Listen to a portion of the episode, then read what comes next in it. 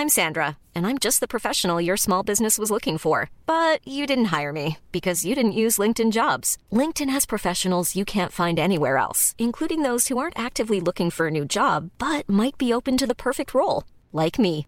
In a given month, over 70% of LinkedIn users don't visit other leading job sites. So if you're not looking on LinkedIn, you'll miss out on great candidates like Sandra. Start hiring professionals like a professional. Post your free job on linkedin.com/people today.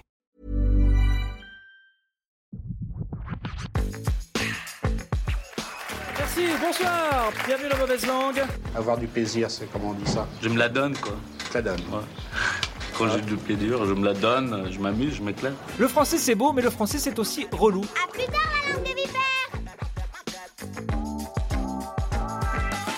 Salut, salut, moi c'est Anne Fleur et bienvenue dans Mauvaise Langue, le podcast qui parle de l'interculturalité bah, sans se prendre la tête et en essayant de rigoler. Aujourd'hui, format un peu différent, dans Mauvaise Langue, nous allons ouvrir notre micro à des invités, à des guests triés sur le volet qui font écho à un épisode qui vient de sortir. Cette interview aujourd'hui, c'est un peu le compagnon de l'épisode sur le thème de la santé qui est sorti il y a quelques jours. J'ai le plaisir de recevoir Isabelle. Isabelle, salut. Salut. Tu nous parles depuis Kansas City, c'est ça? Ouais, c'est ça. Ouais. Magnifique. Kansas City qui n'est pas dans le Missouri, mais dans le Kansas, non C'est ça? Non, non, c'est Ah, c'est justement, l'inverse, c'est dans le- justement. Et en fait, il y a deux Kansas City. Il y a Kansas City, Kansas et Kansas City, Missouri. Mais Ok. ce qui est plus Et toi, connu, c'est. décidé de la jouer contradictoire et de faire. Bah, euh, moi, je suis côté City. Kansas. non, je suis côté Ah, Kansas. d'accord. mais j'habite pas à Kansas City, j'habite dans la banlieue. Mais bon, voilà, on est, c'est la ville, quoi, qui est, qui rayonne tout autour, quoi. Voilà. Alors, toi, l'interculturalité, c'est un truc que tu connais bien. Euh, Dans ta Mhm. famille, vous êtes français, euh, enfin français en tout cas, toi et ton mari, vous êtes nés en France. Ouais. Mais euh, vous avez vécu dans pas mal d'endroits du monde. Je pense à Taïwan, je pense Ouais. au Maroc. Maroc, c'est ça ouais, ouais, tout à La fait. Californie et Oui. Kansas. Kansas, et puis j'avais même fait un stage de fin d'études en Suisse. Ah, Donc, voilà. Suisse alémanique en plus. Donc, Donc, tu as Voilà. toujours eu euh, envie de partir euh, vivre à l'étranger ou Euh, c'est juste un peu présenté comme ça à toi? Eh ben en fait, si si, ouais, j'ai toujours, euh, c'était un peu mon projet de vie, c'était de partir. Pour ça que j'ai sa- j'ai saisi la première occasion quand j'ai pu partir faire mon stage euh, de fin de sixième année de pharma euh, à Bâle. Et puis après, euh, avec mon mari, c'était un peu le même projet de vie. On est parti au Maroc, euh, voilà. Et puis après, il y a eu Taïwan. euh, et puis après, les US là depuis euh, depuis 15 ans. Donc, tu as vécu sur quatre continents. Je pense Ouais. que tu es notre recordman, euh, record woman plutôt, euh, du podcast. Euh, alors, tu le disais, tu es pharmacienne. Ouais. Euh, Est-ce que tu veux euh, bah, nous définir, je sais pas, en fait, parce que je pense que dans les yeux du grand public, on pense souvent euh, pharmacie, euh, c'est euh, pharmacie d'officine, mais c'est plein, plein, plein d'autres choses, Ouais, la, ouais. la pharmacie? Bah oui, c'est plein d'autres choses. Et moi, en fait, j'avais pris, j'avais choisi la filière industrie. Et donc, euh, dans la filière industrie, il y a plein, plein d'applications, parce qu'on peut aussi bien euh, fabriquer le médicament que euh, l'étudier. Puis moi, j'avais pris, j'avais, euh, j'ai fait, en fait, c'est un peu un gros mot, mais c'est la pharmacocinétique clinique. Voilà, donc ça, c'était ma formation de départ. Et puis ben comme euh, j'ai pas mal voyagé, ben ma pharmacie et pharmacocinétique clinique, j'en ai pas fait beaucoup après ça, mais euh, voilà. Donc euh, Mais tu as choisi de mettre euh, à profit en fait toutes tes connaissances et ton expérience euh, sur un site internet qui s'appelle Ouais. Amérique Santé? ouais, c'est ça. Ouais ouais, tout à fait. Est-ce que tu veux nous en parler? Parce que c'est un, un peu une mine d'or ce site. Bon, moi, j'avais déjà eu l'expérience donc de partir à l'étranger. J'avais vu que c'était pas facile, hein, euh, notamment à Taïwan. Et puis, ben, quand je suis arrivée euh, aux US, euh, c'était c'était la même chose. Et j'ai été vraiment, je tombais vraiment des nues en, parce que je n'y comprenais rien. Euh, tu je- comprenais rien à quoi? Parce que les médicaments j'imagine c'est les mêmes. Non, les médicaments, ouais, les médicaments sont à peu près les mêmes, pas tous. Ils ont pas tous les mêmes statuts, c'est-à-dire qu'il y en a qu'on trouve sur ordonnance ici et qu'on trouve euh, en vente libre en France et vice versa. Mais c'était surtout tout ce qui était système, euh, assurance, euh, santé, etc. Et euh, c'est vrai que là, je suis complètement tombée des nues, mais je pense que c'est le cas pour tout le monde, pour tous ceux qui arrivent ici aux US. Et du coup, ben voilà, je me suis dit, euh, il faut, faut pas, enfin, c'est des infos qu'on est tous là à chercher. Donc pourquoi pas les rassembler, en faire un, les, les, les, les rassembler sur un site et parler aussi bien d'assurance santé que justement médicaments qu'on trouve dans les supermarchés, parce que justement trouve des médicaments dans les supermarchés. Et voilà, enfin donc voilà, c'est tout un un ensemble. J'ai essayé de rassembler avec l'optique justement euh, vue moi de, de, de mes yeux de française et de pharmacienne française. Euh, voilà, donc c'est un peu euh, mon prisme de Des trucs pharmacienne. que tu aurais aimé savoir en arrivant. Quoi. Voilà, exactement. Ouais, ouais, tout à fait. Ah, C'est intéressant. Et alors, donc, comme tu as vécu, on le disait, tu as vécu sur plusieurs continents, Mm. tu as vécu en Asie et euh, aux États-Unis. Là, ça fait quoi? Ça fait 15 ans que vous êtes là? Ouais, c'est ça, ouais, 2008. Ouais. Donc Mhm. vous êtes bien installée, Mhm. tu sais où Ouais. tu es, tu es devenue Voilà. américaine, etc. Euh, on parle de médecine occidentale et de médecine, médecine orientale. Ouais. Euh, Est-ce que tu peux nous définir en fait ces différentes médecines? Et toi du coup qui as vécu peut-être un petit peu les deux, est-ce que tu peux nous expliquer en quoi elles sont différentes et, et sûrement complémentaires? Oui, alors moi, oui, oui, je suis tout à fait pour la cl- complémentarité. Ben, la, la médecine occidentale, c'est la médecine auquel, à laquelle on est habitué. En fait, euh, c'est le médecin qu'on va voir et donc qui Les nous prescrit, euh, voilà, qui nous prescrit un médicament pour euh, pour voilà nous soulager, etc. La médecine orientale, ça a plus. Alors déjà, c'est un terme énorme qui regroupe plein de de, de fili- filières différentes. Euh, moi, ce que j'avais, ce qui m'a beaucoup aidé, c'est quand j'étais à Taïwan, c'était euh, l'acupuncture. Et j'avais, euh, j'étais suivie par un acupuncteur qui m'a vraiment les euh, aiguilles, les aiguilles euh, sur qui sont plantées nerveux. sur des points nerveux, voilà, des, des de, qui sont qui, qui sont disséminés sur euh, le, le corps et euh, c'est euh, une médecine qui est ancestrale, hein, qui a des milliers d'années et euh, qui est plus une médecine euh, qui est pas focalisée sur un, endroit euh, de notre organisme en particulier, mais qui prend plus en compte euh, l'organisme en, dans son ensemble. Dans sa et- globalité. ouais, dans sa on en parle de plus en plus, ça, ça Ouais. devient de plus en plus à la mode. Le fait Bah oui. que, Ouais. euh, je sais pas, soigner un mal de tête, euh, bah, finalement, c'est peut-être pas que la tête qu'il faut regarder. euh. Exactement. Je me souviens que mon frère avait des maux de dos en grandissant et finalement, c'est un problème de dents qu'il fallait. euh, C'est ouais, tout à fait, exactement, ouais, tout à fait, parce qu'en fait, ben oui, tout est lié, hein, c'est un peu logique, et effectivement, parfois ça ressort à un endroit, mais euh, c'est la cause peut être ailleurs, etc. Quoi, donc voilà, c'est une globalité. Alors c'est de plus en plus euh, euh, utilisé euh, et, et en fait, oui, c'est très complémentaire, moi, je pense, de, de, de- des médecines occidentales, de la médecine occidentale, ouais, ouais. Donc Et Ouais. est-ce que euh, euh, on a recours aux médecines euh, orientales, du coup, de la même manière euh, en France, par exemple, qu'aux États-Unis Enfin, Tu vois, est-ce que, je sais pas, il y a un pays qui est plus cartésien qu'un autre, qui a plus de mal à, à, à faire de la place pour ce type de Je médecine dirais ou pas que la, la France est quand même, euh, euh, c'est, c'est, la France a quand même une ouverture là-dessus. Euh, de par euh, le fait que déjà on était assez en avance sur l'homéopathie par exemple qui a été aussi une, est une médecine euh, bon occidentale mais euh, qui est une médecine aussi qui prend le- le- la personne dans sa globalité. Donc il y avait déjà une ouverture par là. Euh, les, les médecins étaient aussi sont sensibilisés aux, aux- aux, pratiques de l'acupuncture etc mais c'est vrai que ça reste encore fermé pour certains médecins alors aux États-Unis, il y a des mouvements en fait qui sont un peu parallèles et qui euh, euh, parce que bon, quand on va voir un médecin euh, occidental, enfin un médecin de médecine occidentale aux États-Unis, ça peut être très euh, euh, carré, mais il y a quand même aux États-Unis des mouvements qui sont là et qui sont là. Je, pense notamment à la médecine fonctionnelle, euh, qui est aussi une médecine. La médecine fonctionnelle, c'est en fait la médecine qui va s'occuper des, qui est, qui est très forte en fait pour se soigner tout ce qui est maladie chronique et qui va s'occuper un peu d'aller aux causes de- du mal et qui va prendre aussi euh, la personne dans sa globalité et qui va essayer de, de hum, voir les causes et euh, voir aussi les changements de style de vie qui pourraient euh, euh, influencer euh, Hmm. le devenir euh, du patient. en Et c'est- pas euh, ce qu'on appelle la médecine interne en France ou ça n'a rien à voir? Euh, non, non, c'est pas la même chose. La médecine fonctionnelle, c'est vraiment euh, et c'est ce qui est très intéressant, c'est que c'est un, un courant créé par des médecins et donc c'est des médecins. Et ça, c'est vraiment important parce que euh, malheureusement, il y a beaucoup de médecines dites complémentaires qui sont pas très, euh, euh, comment dire, euh, enfin pas très scientifiques en fait. Donc voilà.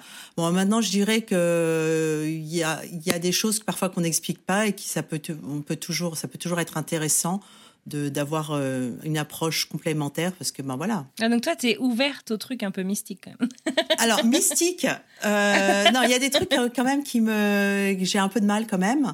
Mais euh, si tu veux, moi oui, moi je pense qu'effectivement on peut soigner des certaines choses par les plantes, mais moi, mais ce que je pense aussi, c'est que le style de vie est vraiment important. Ben s'il faut avoir, euh, faut bouger, faut avoir une alimentation euh, saine, euh, etc. Quoi. Donc euh, voilà. Et puis après, ben c'est vrai que la, la, la, ce qui est aussi assez révolutionnaire, c'est euh, euh, de voir que l'esprit aussi, euh, enfin l'esprit, euh, le, le mental, le moral euh, influence beaucoup sur le devenir d'une maladie, quoi.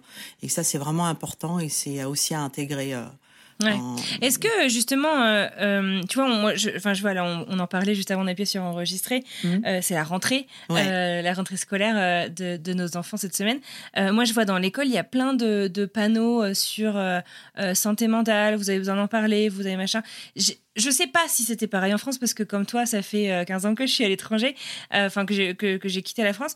Mais est-ce que on a le même rapport? En fait, moi, ce que j'ai l'impression, c'est que ici, santé égale santé et ça veut dire mental. Le corps, ça veut dire tout, tu vois. Mhm. Eh, mais moi, en grandissant, j'avais, on avait tendance à dire santé mentale, c'est un truc un peu à part. Ouais. Euh, c'est si t'as le temps, un peu en gros. C'est vrai. Je pense Et, que euh, euh, ici, euh, la, les, c'est, beaucoup plus rentré dans les mœurs et c'est surtout, bah, déjà, en fait, on peut très bien aller. C'est beaucoup plus facile, je pense, ici, d'aller voir un psychologue qu'en France.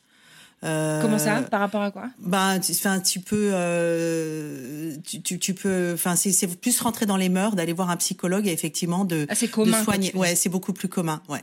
Et c'est vrai qu'en plus, euh, ben, il y a, y a une, euh, ouais, ça, en France, je pense que c'est plus. Euh, ouais, comme tu dis, c'est si on a le temps euh, et pourtant, ben, on en a tous besoin, quoi. Et parfois, euh, voilà, l'état d'esprit euh, influence beaucoup sur notre euh, santé euh, et Ouais. voilà, quoi. Donc, euh, c'est c'est aussi à prendre en compte, quoi. Il me semble. Ouais, ouais. Je me souviens d'un un séjour à Hawaï avec des copains, c'était il y a un peu plus de dix ans.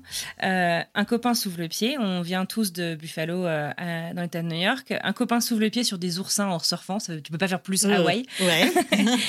Et mon mari l'a recousu. Waouh. Tout ça, mon mari, Ouais. il est ingénieur dans l'aérospatial, aucun Ouais. rapport.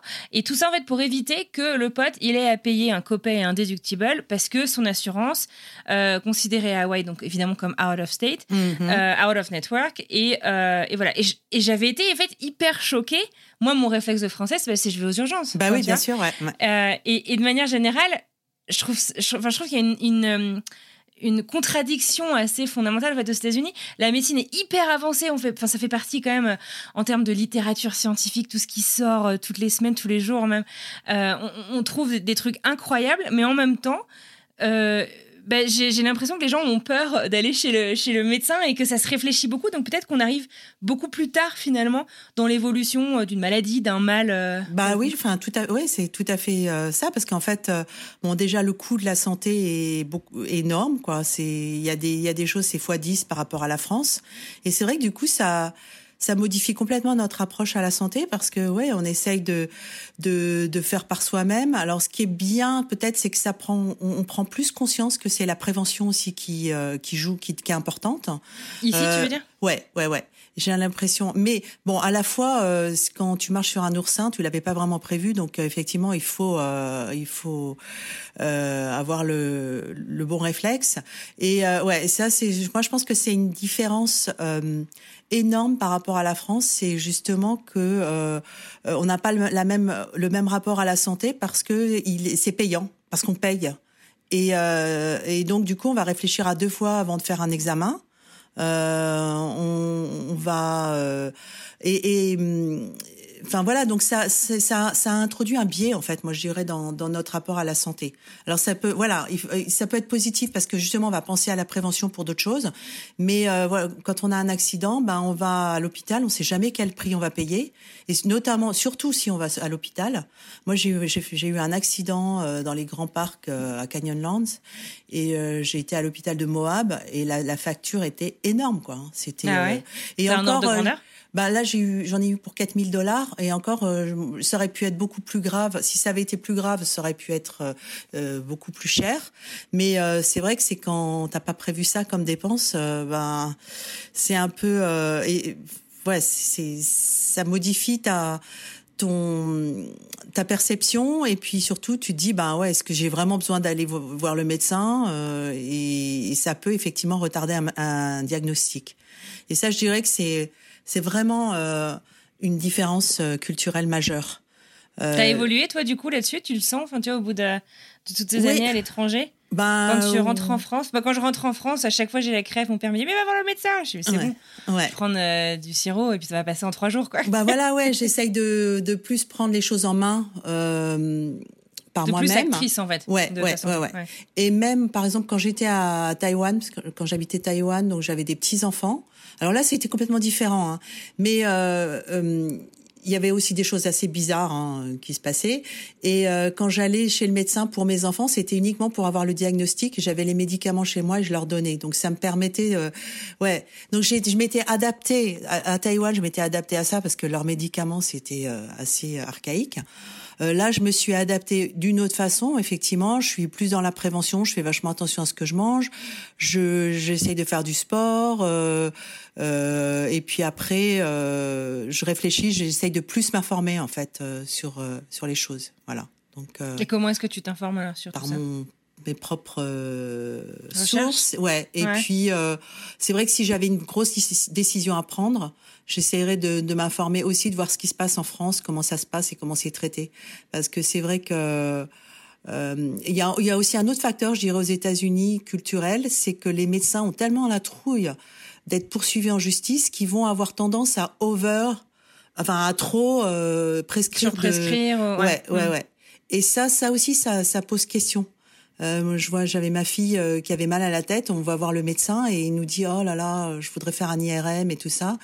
L'IRM, il y en avait pour 1000 dollars. T'es là, tu réfléchis à deux fois en disant est-ce que je fais l'IRM ou pas? Est-ce que ça vaut vraiment la peine? Est-ce que vraiment elle a un parce que euh, lui dans en arrière dans sa tête, il pensait à à, je sais pas, un cancer ou je sais pas quoi. Ouais, S'il y a quelque chose et que je l'ai pas vu. Et, et là, du coup, t'es, alors qu'en France, on les médecins iraient plutôt à l'économie parce qu'il y a la, la, pression de la sécurité sociale.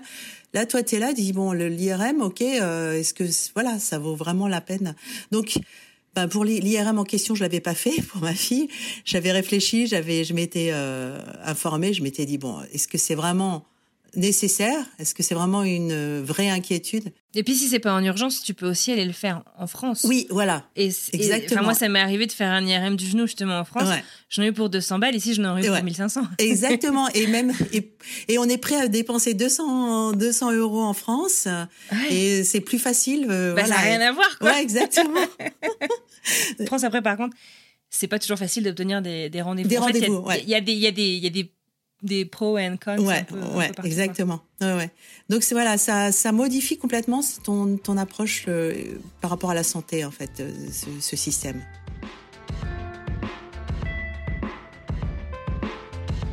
Tu t'es aussi euh, beaucoup intéressé à l'aromathérapie. Tu veux nous définir un peu de quoi il s'agit? Alors l'aromathérapie, c'est euh, certaines plantes qui euh, produisent des, des, ce qui s'appelle des huiles essentielles, c'est des composés organiques volatiles. Donc on les sent tous, on les connaît, on connaît tous là, ce que sent la lavande, le, le pain, la menthe, etc. Et alors ça a pas mal de propriétés. Euh, je dirais, moi j'aime bien. Il y a, il y a deux propriétés que j'aime bien, et c'est pour ça que je m'en sers. C'est par exemple pour tout ce qui est rhume. Euh, t'as un rhume, tu te fais une. Ah, le gingembre, c'est toi qui me. Non, non, c'était la tête. Le, gingembre, ouais, c'est pour la, la, tête et plutôt aussi les, les nausées, etc. Mais par exemple, l'eucalyptus, quand tu as un rhume, c'est fabuleux. Ah, et puis, ouais. Et puis euh, pour tout ce qui est aussi euh, pour calmer en fait, respirer de la camomille et tout ça. Donc en fait moi j'aime j'aime beaucoup euh, l'aromathérapie. Donc c'est vrai que je me suis pas mal intéressée à ça quand euh, ben ici depuis que je suis ici quoi euh, voilà et je me suis formée et, euh, et j'aime beaucoup euh, l'utiliser et la conseiller en fait voilà. Donc euh, je trouve que c'est une je trouve que c'est une belle une bonne médecine complémentaire en fait. Mmh. voilà ouais, ouais ça ça se substitue pas mais c'est voilà exactement.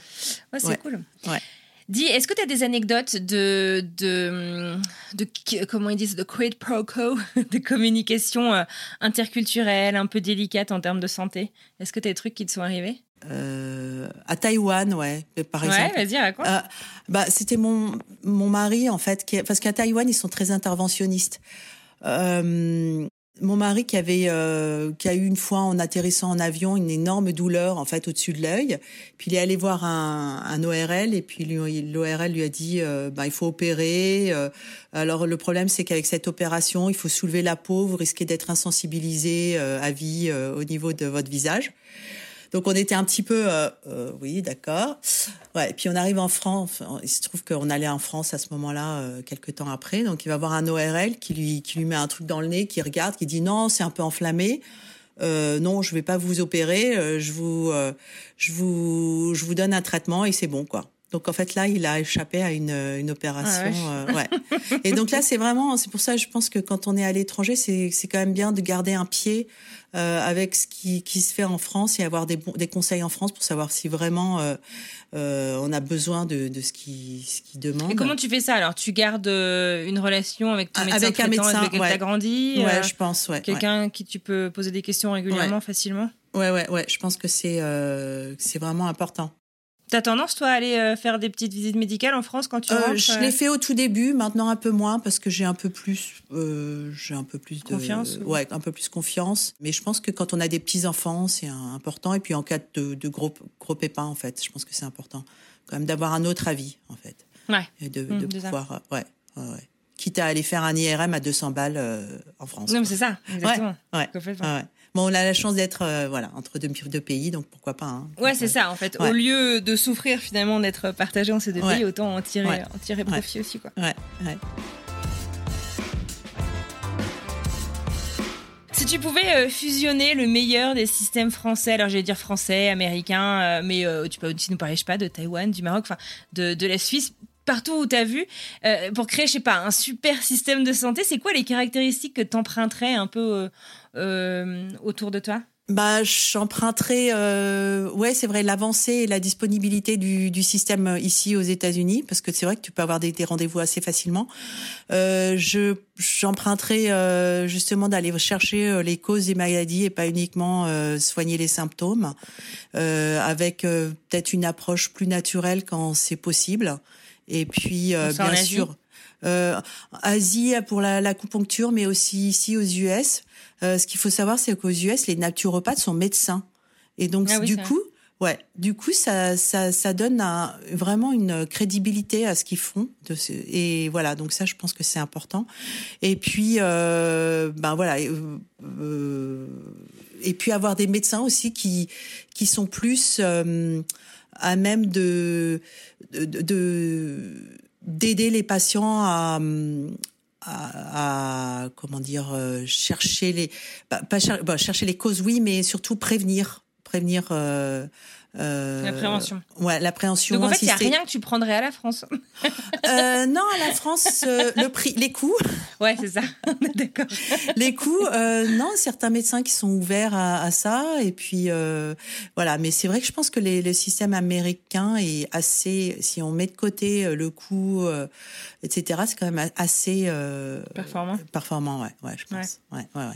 Est-ce qu'il y a un truc que tu aurais voulu vraiment savoir avant de quitter la France ou euh, un truc que tu pourrais partager avec des Français euh, qui s'installent à l'étranger à propos de la santé, du bien-être, du fait de prendre soin de Bah soi? moi, oui, ce que j'ai, j'avais pas du tout cette approche. C'était que l'alimentation, enfin, bien sûr, je, on est tous, on a tous envie de, de- on, enfin, on se dit tous qu'il faut bien manger, mais j'ai, c'est quelque chose que j'aurais aimé savoir depuis plus longtemps. C'est voilà, insister sur le fait que l'alimentation, c'est aussi, euh, c'est certaines personnes disent que c'est la troisième médecine. Et je pense que c'est tout à fait ça, quoi, que c'est super important. C'est quoi la première plus- et la deuxième? Euh, à votre question. bah, la médecine traditionnelle et puis Ouais. euh, Médecine orientale ou- ouais. Et euh, non, parce que je pense que euh, bien manger c'est hyper important et euh, euh, c'est vrai que c'est bon un bon hamburger, mais manger ça tous les jours c'est pas voilà. J'aurais, je, je, je pense sincèrement que l'alimentation c'est hyper important et que aux États-Unis on a la, le, on sait que c'est le pays de la malbouffe, mais que c'est aussi le pays de la bonne bouffe et que enfin il y a des, des très bons euh, des très bons euh, endroits, où- enfin des endroits où on peut euh, super bien manger et sain et euh, voilà quoi. Donc ça T'as c'est vu le documentaire euh, sur Netflix sur euh, je sais plus le nom, euh, comment ça s'appelle, je sais pas, Poisoned, mais en gros sur, euh, enfin, c'est assez alarmant en fait de voir euh, la réglementation en fait de ce qu'on peut mettre dans la nourriture. Les, bah, déjà un exemple tout con, j'en sais rien, le Nutella, on n'en mange pas forcément tous les jours euh, à notre âge, mais euh, c'est pas la même recette que tu as entre la France et les Oui. États-Unis parce que y a, en fait, j'ai l'impression que l'équivalent USDA, je sais pas comment ça s'appelle en France, euh, euh, est beaucoup plus, enfin en Europe, il y a beaucoup plus de réglementation en fait sur euh, sur. euh, Ouais, ouais, ouais. C'est possible, ça, ça, ça se voit sur plusieurs sortes d'aliments, enfin d'aliments que tu, tu retrouves la même marque en France et, et aux US, où euh, effectivement il y a beaucoup plus de sucre euh, aux US.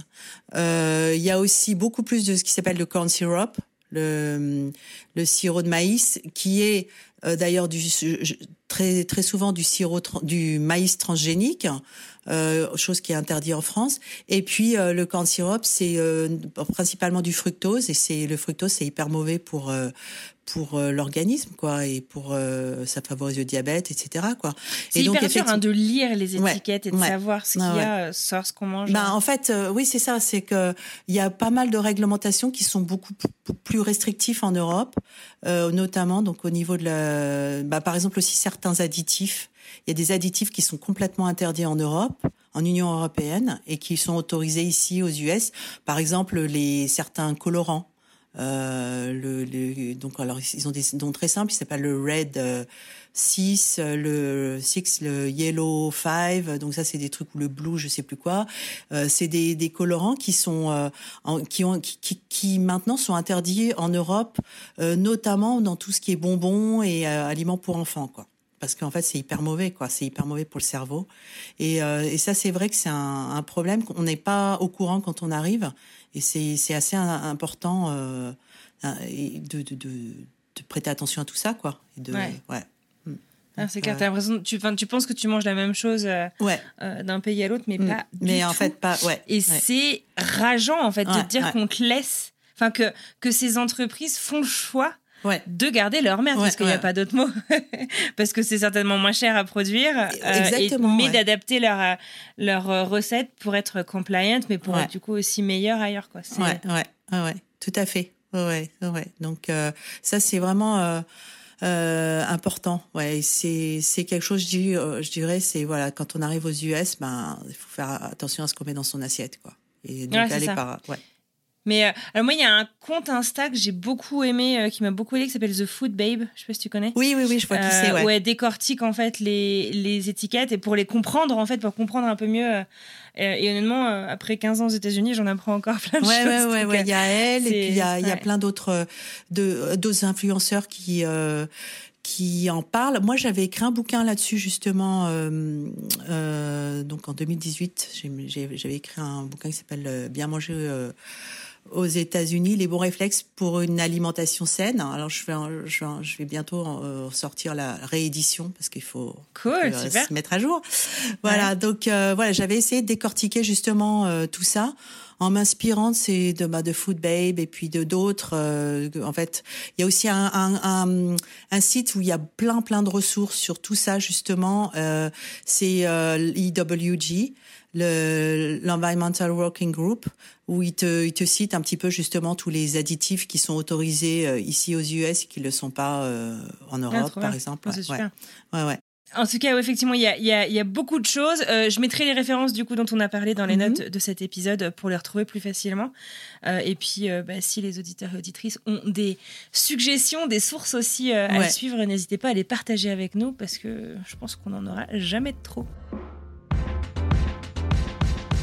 Isabelle, pour terminer, on aime bien nous poser des petites fire questions pour essayer de te connaître un petit peu mieux sur le terme et sous l'angle de, de l'interculturalité. Dans la langue, dans le pays, dans la culture que tu veux, quel est ton plat préféré? Bah, j'adore le, le, le, le tagine, euh, tagine au, euh, au pruneau euh, au- au- du Maroc. J'ai beaucoup aimé la, la cuisine marocaine. gastronomie Ouais, Ouais. ouais, bon en même temps, t'as raison. Euh, Est-ce qu'il y a un dicton, ça peut être en anglais, en français ou dans une autre langue, euh, qui, qui, qui caractériserait un peu, je sais pas, justement ta, ta manière de vivre, ton style de vie, euh, un mantra que tu essayes de suivre? Apprendre, apprendre quelque chose tous les jours, je dirais. Voilà. Ouais. Je suis, ouais. Je- Comment tu l'appliques? Euh, je lis beaucoup, je euh, regarde des documentaires, je ouais, j'ai toujours euh, 15 bouquins sur ma table de nuit. Mhm. Et puis euh, Et t'arrives à les lire ou est-ce que c'est toujours un truc de truc que tu voudrais lire mais c'est beaucoup, euh, il y en a beaucoup que je voudrais lire et il y en a que je pire en pire. Ma Ouais. grandit et elle descend pas très vite. Exactement. Je lis en travers certains. Je j'en écoute. J'écoute aussi beaucoup de podcasts euh, d'actualité. Euh, ça, j'essaye toujours d'être euh, de comprendre l'actualité américaine surtout. Euh, et puis alors euh, après euh, des, des podcasts justement aussi sur le thème de la santé en anglais, euh, Ouais. bien sûr. Genre quoi? Bah, il y a le, le podcast de, qui s'appelle Docteur Pharmacie. C'est un médecin justement de médecine fonctionnelle qui s'appelle Docteur Mark Hyman. Euh, J'aime beaucoup ce qu'il fait et il est c'est quelqu'un qui est assez euh, qui est très clairvoyant. Il a d'ailleurs il est d'ailleurs intervenu euh, à, à la Maison Blanche pour parler justement de la- l'alimentation euh, saine et comment euh, aider justement au niveau et il a une vision très très globale parce que lui il va même jusque jusqu'au mode de cul- culture etc pour euh, Ah, trop bien. ouais donc c'est vraiment c'est vraiment intéressant quoi voilà Cool. Et- ouais Ton insulte, ton juron préféré Est-ce que tu jures en anglais, en français? je jure en en français Ouais. Euh, il y en a marre voilà c'est pas vraiment un juge- jugement mais parfois c'est il y en a marre Et tes Ouais. enfants n'écouteront pas. non Tu dis vraiment il y en a marre quand, Ouais. quand, quand, quand t'es à bout. ouais quand je suis à bout ouais C'est vrai? Ok. Ouais. Donc t'es très poli. Euh, ta tradition préférée avec laquelle t'as pas grandi? Comme euh, en parlant d'interculturalité, euh, mes enfants ont tous été à la à l'école américaine. Euh, moi, les traditions euh, préférées avec lesquelles j'ai pas grandi, ben, c'est par exemple, ils ont des ce qui s'appelle des assemblées euh, en high school où tu as toute l'école qui est rassemblée et ils font des tas de trucs et c'est une ambiance de folie et j'y suis allée et je me suis dit mais punaise mais qu'est-ce qu'on manque quand on est euh, on Ouais. est en France T'aurais bien aimé avoir ça ah ouais mais c'est absolument génial j'ai jamais eu un truc comme ça au lycée en, en France T'as toute l'école qui est rassemblée. Il y a les les, les pom comme pom girls, les la fanfare, et puis euh, et puis il y a des ils font des jeux toutes les chacun chaque euh, année. euh, Donc il y a quatre années pour la high school où ils, ont un thème et euh, et c'est une, une une une rigolade de de fou. Et tu te dis mais qu'est-ce que c'est bien pour ces jeunes. euh, Ouais. voilà. Et c'est quelque chose qu'on n'a jamais eu en France. Dernière question. Ouais. Le truc que tu t'es surpris à aimer après, ou en tout cas à apprécier, après avoir dit moi jamais. En gros, un acquired taste, quoi. Ouais. Ça peut être alimentaire, ça peut être une tradition, ça peut être euh, vestimentaire, ça peut être euh, Ah oui, vestimentaire. une ouais. habitude du quotidien. Enfin, j'en sais rien. Vas-y, dis-moi. Ouais, quand alors il y a il y a dix ans, euh, mes filles ont commencé à mettre des leggings. J'étais là, je dis non mais ça va pas, mais jamais de la vie quoi. Tu vas pas à l'école comme ça, c'est hors de question. Et puis euh, là, euh, je fais de la gym. Je me suis mis à faire pas mal de gym en fait depuis quelques temps. Et euh, je vais, j'y vais évidemment en leggings. Et après, euh, à l'américaine, je reste en legging toute la journée. Enfin, si j'ai pas trop transpiré, hein, mais ou alors j'y vais avant, je suis en legging quoi. Et puis euh, Ouais. et voilà, et je m'en fous quoi parce que Tu quand te je vais, caches plus. voilà, je ne me cache plus. Et quand je vais au supermarché, je vois que des gens qui sont en pyjama. Bon, je suis, j'en suis pas encore au, au stade où je vais me balader en pyjama, mais voilà. Donc je me, ça me dérange. J'ai plus la honte d'aller euh, en legging, euh, en, en truc de sport, euh, faire mes courses. Quoi. voilà. Eh ben, écoute, c'est un sujet qu'on aborde dans l'épisode 9 qui sortira début octobre sur la mode. Ouais, super. Euh, et on parle justement de, de notre rapport aux vêtements. Et il y a Ouais. beaucoup de choses auxquelles on n'avait dit jamais hein, et que finalement. ouais, ouais. Bon, eh ben Isabelle, en tout cas, merci beaucoup. Euh, je mettrai rien. donc euh, les références dont on a parlé dans les notes de l'épisode, super. ton site euh, également. Mhm. Et puis, bah, merci d'avoir passé ce petit moment avec nous. Ouais, bah de rien. Merci, merci à toi.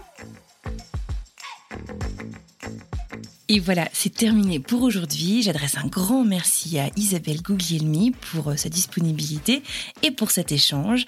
Merci à vous de nous avoir écoutés jusqu'au bout. La semaine prochaine, Thuyen et moi, on revient pour un épisode à deux et nous vous parlerons de l'équilibre entre la vie professionnelle et la vie perso. Si c'est un sujet qui vous parle, n'hésitez pas à nous envoyer vos questions et commentaires dès à présent en message privé sur notre compte Instagram. En attendant de vous retrouver dans quelques jours, je compte sur vous pour me faire part de vos retours sur cet épisode sur Insta, sur Spotify, sur Apple Podcast. Vous connaissez le refrain archi par cœur. Ça compte énormément. Je compte sur vous. Allez, belle journée et à la semaine prochaine.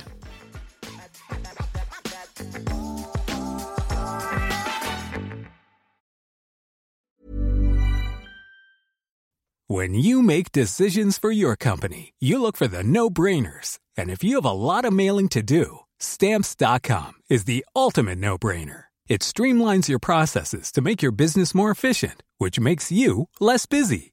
Mail checks, invoices, legal documents, and everything you need to keep your business running with stamps.com. Seamlessly connect with every major marketplace and shopping cart. Schedule package pickups and see your cheapest and fastest shipping options from different carriers. With rates up to 89% off USPS and UPS rates. And with the Stamps.com mobile app, you can take care of mailing and shipping wherever you are. Make the same no-brainer decision as over 1 million other businesses with Stamps.com. Sign up with Code PROGRAM for a four-week trial, plus free postage and a free digital scale. No long-term commitments or contracts. That's Stamps.com. Code PROGRAM.